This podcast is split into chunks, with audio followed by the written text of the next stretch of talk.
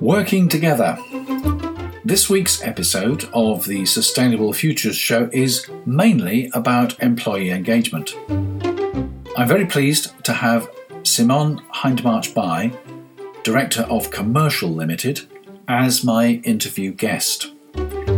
She introduces her company where they not only motivate their staff to be focused on sustainability, they get their clients and their suppliers on board as well.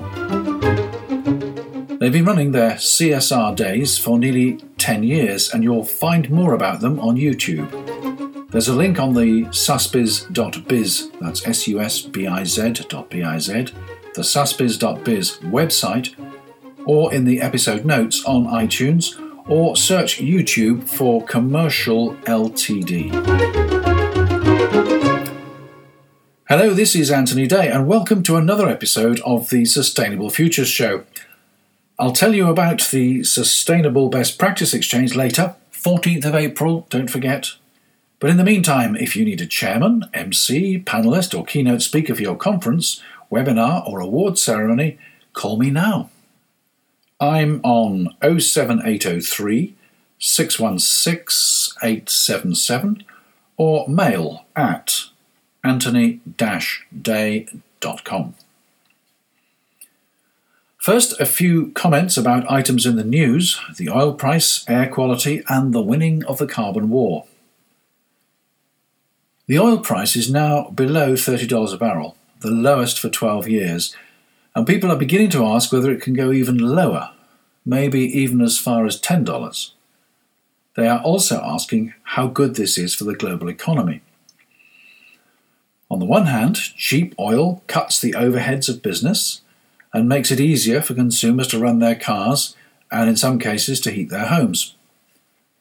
On the other hand, it makes it extremely difficult for oil companies to turn a profit and certainly restricts their capacity to invest in exploration or to renew plant. Oil shares have been seen as high quality, blue chip investments for decades. Many pension funds rely on them as a key component of their portfolios. If the value of oil shares falls, the wealth of pensioners declines. Unexpected consequences, as we discussed last week. Last week, RBS advised investors to sell everything except bonds and government stock, not solely because of the falling oil price, but they certainly mentioned it in their briefing note. Why is oil so cheap? partly because demand, principally from China, is declining as global economic activity slows down, but mainly because Saudi Arabia continues to produce more than the market needs. It wants to drive the price down so that it can maintain market share by making US fracking uneconomic. It has certainly gone a long way towards that and is seriously affecting the viability of oil from Canadian tar sands and from the North Sea. It's also making it more and more difficult for renewable energy to compete with fossil fuels, although the gap is significantly narrowing.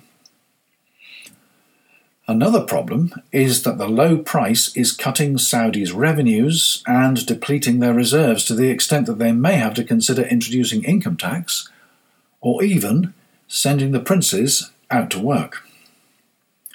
As long as they can manipulate markets so that the US continues to depend on the Middle East for oil, the US will maintain a military presence there, which is in Saudi Arabia's interests.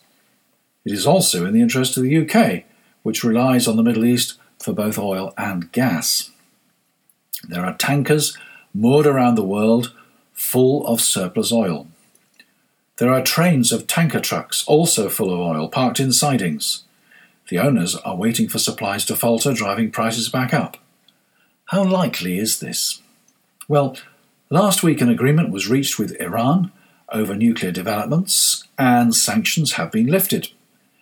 Iran can now freely export its oil again, adding another million and later two million barrels to world supplies, four million barrels in total. Adding this to Saudi's daily production of 10 million barrels can surely only keep prices low. There's been much speculation about the consequences of the low oil price, but it's as though COP21, last month's International Climate Change Conference, never happened. The delegates left the conference announcing their commitment to keep global warming down to 1.5 degrees C by cutting carbon emissions. Commentators said that this was the beginning of the end for the oil industry, but conversations and interviews about the oil price seem to be based on business as usual. The Guardian reports that several streets in London have already this year exceeded their total annual limit for emissions of nitrous oxide, a pollutant created by motor vehicles. But has anything been said about restricting the use of petrol and diesel? Last July, the Chancellor actually reduced the tax on cars with higher emissions. Plus ça change, plus c'est la même chose. The more it changes, the more it stays the same. But is anything changing at all? To more optimistic things. Some people are changing the world. Here's Simone Hindmarch Bye. My guest this week is Simone Hindmarch Bye, Director at the Commercial Group. So thank you very much for being with us. It's a pleasure. Let's start off, if I may, by finding out exactly what sort of organisation the Commercial Group is. Okay, well, commercial has been, it will be our 25th year this year. Mm-hmm. Um, and we supply everything back office that's required to run a business.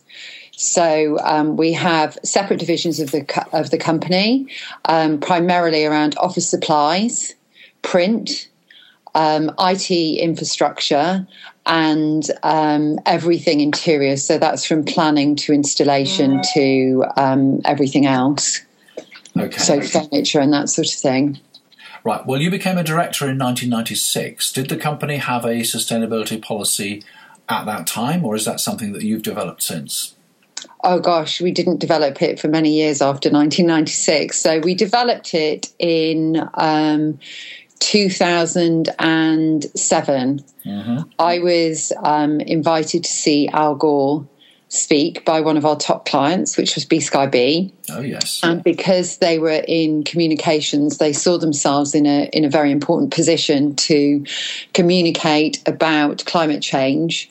Um, especially to the business world and their customers, um, went along to that, and um, it was a bit of an epiphany moment for for me personally, and quite one of those moments that really changed the shape of our, our business. And um, although we had a policy, I think we were probably in the camp that had a policy but didn't really do a huge amount a, uh, a, uh, about the environment. It was more of a, a box ticking exercise until that point. Okay, so 2007 was when Al Gore brought out An Inconvenient Truth, which was both a, a, book and a film. Yeah, absolutely. Yes, okay. Right, so that was your epiphany then? Yes. and when you got back to work, how did you start? Um, I, I, remember coming out of there, and it was at the Tate in London. Mm-hmm. And um, I remember being equally quite panicky about what what I'd seen, and then um, you know equally, and feeling this this feeling of obligation of of uh, a necessity if we were going to stay authentic to the organisation that uh, I owned and um, was responsible for, we needed to be doing something about the environment. But I also absolutely equally felt that there was a huge opportunity for us, that there was going to be quite a tidal wave change in um, procurement patterns and in procurement decisions. Um, so that was kind of what I marched into the board with the following morning was, um, you know, we should be doing something about this. Um, and if we don't, um, you know, we, we can't greenwash and we can't pretend to be doing something when we're not really doing it. But equally, there's this huge opportunity for us to go out there and be on the front of a of what I feel is going to be a wave. And it was just a gut feel. And sometimes you get those gut feels in business. Mm-hmm. And if you follow them, um, normally there's a challenge in there. Um, and there's an element of fear, but there's an element of being brave as well. And if you follow that, I'm a big believer that you have those moments that change the shape of your organization for the better. Right. Um, what was the so reaction I, of your colleagues on the board at that time? Um, Well, I happened to be in, in business with my brother, so um, and also two other owners. Um, I think my brother initially was didn't want to, and pardon the pun, because we're called um, commercial group, didn't want us to become non-commercial, and he was quite concerned about that. Um, but also being my brother, I think he took one look at my face and thought this was this is one of those moments where he just had to let me go with it and um, had to see what happened as a result of it. But initially, I wouldn't say they were leaping up and down with excitement. Um, I just think they, they thought, well, we'll let you follow your gut on this. And I said I wanted to set up a working group and to put together a plan which um, had sort of three points to it, had three circles to it. One was um, reduction of carbon emissions, two was reduction of waste, and three was you know connecting with our community. And, and I saw all of those three circles sort of overlapping, if you like. Right now, did you see this as a business policy, or did you see it just as an add-on? I at that stage, I I felt that we had to. It couldn't be a, a separate kind of division or a job that was given to a group of people if we were really going to change, if it was going to be very authentic and it was going to put us above our competition, then it had to be something which was was taken into the heart of the business and became part of our DNA. So it became part of every decision making process, and everybody in the company would go on that journey with us. So that that was the way that I wanted to do it. If we were going to do it, we were going to do it in commercial style. We always try and be the best at what we do. We always try and think outside of what everybody else is doing and go, how can we um, stand out in the crowd and how can we do this to the best of our ability um, so it wasn't it, it, became something more than you know just something that was separate okay um, how many staff have you got in the organisation and are they all based in the same place We've got 250 staff, and um, our head office is in Cheltenham, mm-hmm. but we have over 40 staff who work primarily from home. Um, uh, we've also got an office that we opened last year, in the middle of last year, um, in Leeds. Right. So we have uh, five staff who work from Leeds, and we have plans to open an office in London as well. Right. So how do you get all the staff on board, given that um, they are quite spread out around the country, for one thing? Um, I think first of all, it's not a job that's given to um, one or two people, the engagement side. We have two environmental strategists now. Originally, we had one environmental strategist, but we have we have two. So they are there to um, do the research and to find out about um, the more academic side that you need, you know, that you could have a member of staff spending ages looking at a replacement for fossil fuel mm-hmm. um, or something like that, where you need that real academic side to it that has the freedom and space to go off, network with people who are like minded in, in the environmental arena and sustainability arena. So that side is very important. But then we have a number of engagement programs that, that we run, and we see it very much as a um, more of a, a, leadership, more of an involvement of changing the company, more of a, a program that ordinarily you might send people off on um, courses to do or on week workshops to do. This is our way of, of um, allowing people to spread their wings, um, to try things that they hadn't tried before, to change the shape of the organisation. So we we have one program which we've won quite a lot of awards for, which is called our Green Angels program. And we have um, 10 commitments in the company which are around our sustainability um, and CSR program, uh, corporate social responsibility. And there are 10 points to that, and it's called our 10 commitments. And what we have is um, a program. We tend to run four programs a year, and um, people volunteer for that program, and we select people that we think will be good for that program, and they'll be from different departments across the company. Okay. And they will all get together and they have a framework that they work to, which we've established over time, so that um, you know they're able to get things done quickly and work really efficiently. And um, they choose a commitment, and the one thing that they have to do is transform the company for the better. So they take a commitment, which, for example, might be we will ensure that we are lowering our emissions as an organisation year on year, and they will look at in innovative ways that they believe that we can do that. They'll go away, they'll decide on different things that they're going to do, and then they will um, come back to the table and uh, you know put together a proposal that will go to the board. There's normally an, a, a, an investment that needs to be made as a company, and there's normally quite often in sustainability there's a return on investment over time. Um, because of the things that you were doing that were costing you money, eventually you get that return and it starts to save you money.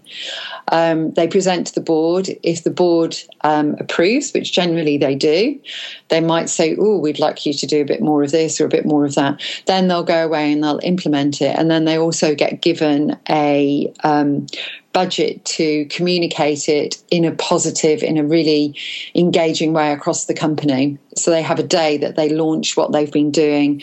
They get everybody in the company together.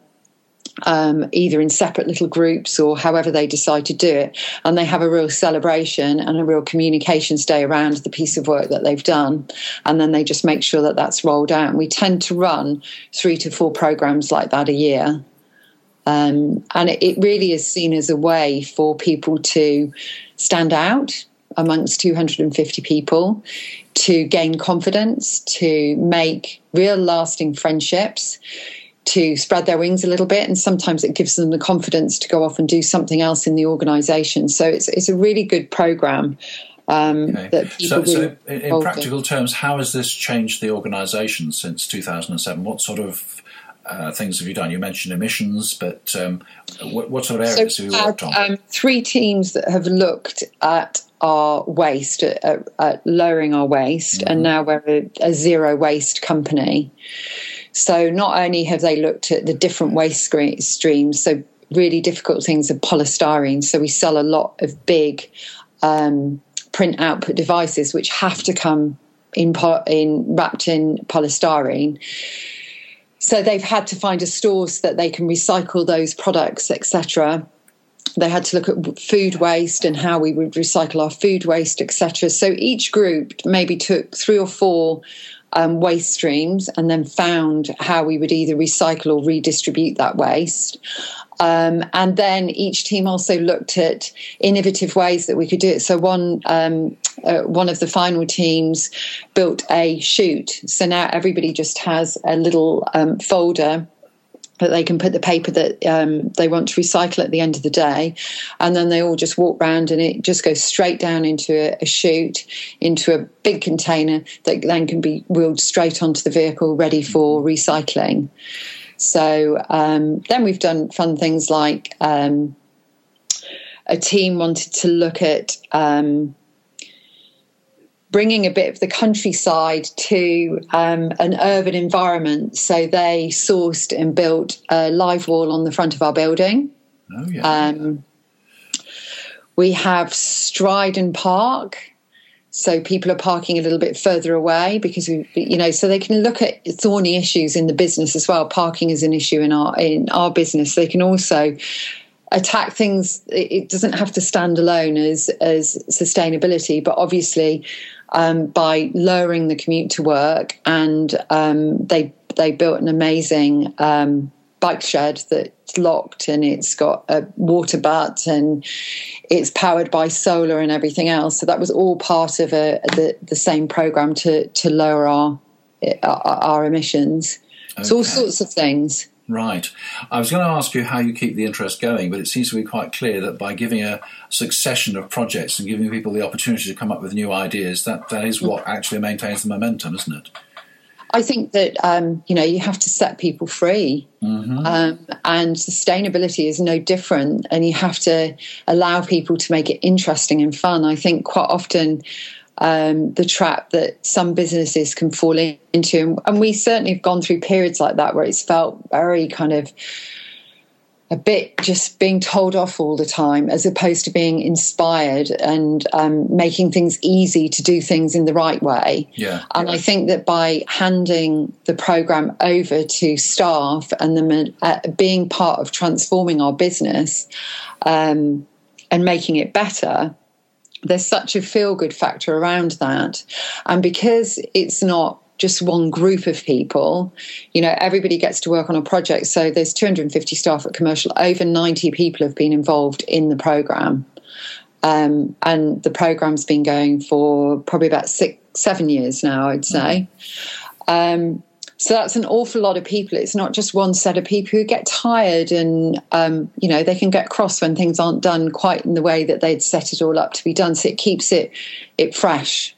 Mm yes. exciting and interesting. Yes. Now I understand you you are involving your customers and you run a an annual CSR day mm-hmm. and you offer consultancy to your customers so they can do the same sort of things as you've done.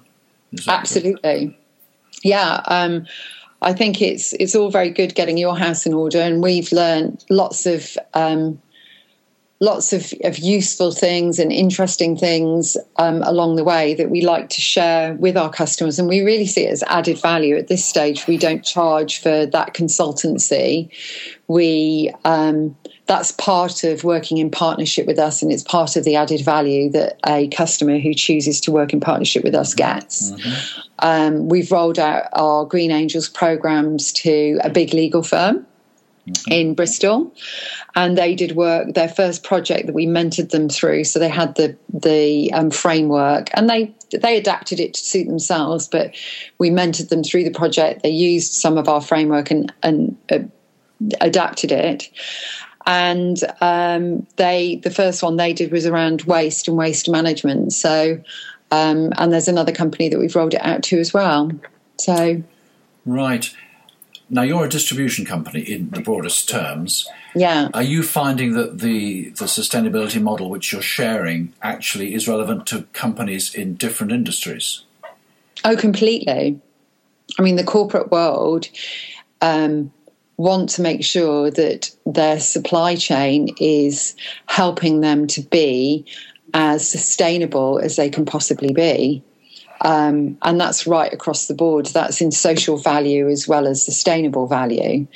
And um, I think individuals are far more savvy um, around sustainability. Um, so they they're not they can't have the the wool pulled over their eyes you know they they want to that their people are have are making buying decisions every day around um, for sustainable reasons as much as cost and everything else. Right. Okay. If we look at um, at the broader perspective, uh, earlier at the end of last year, some commentators were suggesting that environmental policies were to blame for the collapse of the steel industry, uh, for making uh, British industry uncompetitive. The fact that we've got European regulations basically on emissions, which makes electricity uh, more expensive, uh, was was making us uncompetitive. Mm. Now, do you have an answer to that? I, I don't feel equipped to kind of speak for other industries and other companies, and I think it's wrong to do that. Um, I can only talk about my own experience, and having started this company in my early 20s, 25 years ago, um, going down this path has been without a doubt the best thing that we have done as an organization. Mm-hmm. Um, it has made us stronger, leaner, fitter, more thoughtful for what to one another. We have much greater relationships. We look at something for the long term as opposed to the short term gain. Um, so it's it has really worked for us. I'm not going to say it doesn't work for every company, and it would be wrong of me to assume that I'd know enough about the steel industry, but it, it, it's worked for us. And if you look at, you know, it's not going fast enough. The technology is out there to um, for replacement for fossil fuels and everything else, and I hope it doesn't come to the stage that you know climate change affects us so badly that suddenly we start to look at what is really available out there. So I, I, don't think we're moving fast enough with the technology that's there, and I think that that that will happen as a matter of course. But if you, even if you look at the mileage that cars do now to what they did seven years ago, you know they they work so much more efficiently. So even though the cost of fuel has gone up, actually the amount of um, miles that you can do um, has increased immensely. Yeah. Yes, yes. Did you follow COP21, the Paris Climate Change Conference, at the end of last year? A little bit, but not not massively. I have to be honest. Did Did you have any feeling as whether it was a good idea or whether it was a, a successful event? I think it was. Um, I think that it was a successful event. Um, I still am impatient because it, it's it's works so much for us as an organization. And i think it is i think it's you know difficult for those developing com- countries. It's not right for us to turn around and say well we'll live our lives like this. We need to support those countries and we need to make um, you know more valuable for them to do the right thing than do the wrong thing and support them to do that. So um, and there's lots of tools to be able to to help those developing companies. Um, you know, for trading your um, carbon output, for instance, which we mm-hmm. do. So we still have carbon emissions, and um, you know, we're able to invest so that we become carbon neutral. We're we're able to invest those. Uh, it's kind of offset that. Yes. yes you know, yes. um, so there is is ways to help other company other countries do the right thing, and I think it's important to do that. Okay, well, in conclusion, then, I think we're agreed we need a sustainable future. But yeah. what do you and I, what can you and I, what can businesses, what can public organisations, what can we all do? What should governments do? Um, God, that's a broad question. I think um, I think that you and I um, can make sure that sustainability plays at least a 50% part in our decision making process in whatever we're buying and whatever we choose to do. Mm-hmm. Um, and I think it's about stopping doing research and thinking about it because my experience is, is quite often there is a return on investment or quite often by you know, buying the right car, actually in the long run, it's going to cost you a lot less money. So I think as individuals, we need to do that. And if we do that, um, the larger corporations are pushed to, you know, supply the, the right product. Sorry, when I, when you ask about you and me, just man on the street, what can we do? We can vote with our pounds. Yeah. So we can go and make the right decisions and do research before we just go and buy a product. We can do our own research and make sure that 50% of our our decision making is based on buying a product that has minimal impact on the environment. Right. And it's a sustainable product. Right, right. Excellent, good. Well, you've covered a lot of ground. We have covered a lot of topics here. Simone, thank you very much for taking the time to talk to me. Many thanks to Simone Hindmarch Bye. You can find out more about CSR at Commercial Limited on YouTube. Search for the Commercial LTD channel. That's all one word. The Winning of the Carbon War is the book by Jeremy Leggett that I've been mentioning for the last 12 months. The final chapter is now available as a free download from his website at jeremyleggett.net, or you can buy the hard copy version, in which case part of the price goes to his Solar Aid charity to provide solar powered lanterns to remote parts of Africa. The final part of this book is a detailed account of COP21, the Paris Climate Change Conference, which took place last December. Jeremy was there throughout, listening, reporting, and presenting to meetings and events in Paris. He ends his book on a highly optimistic note.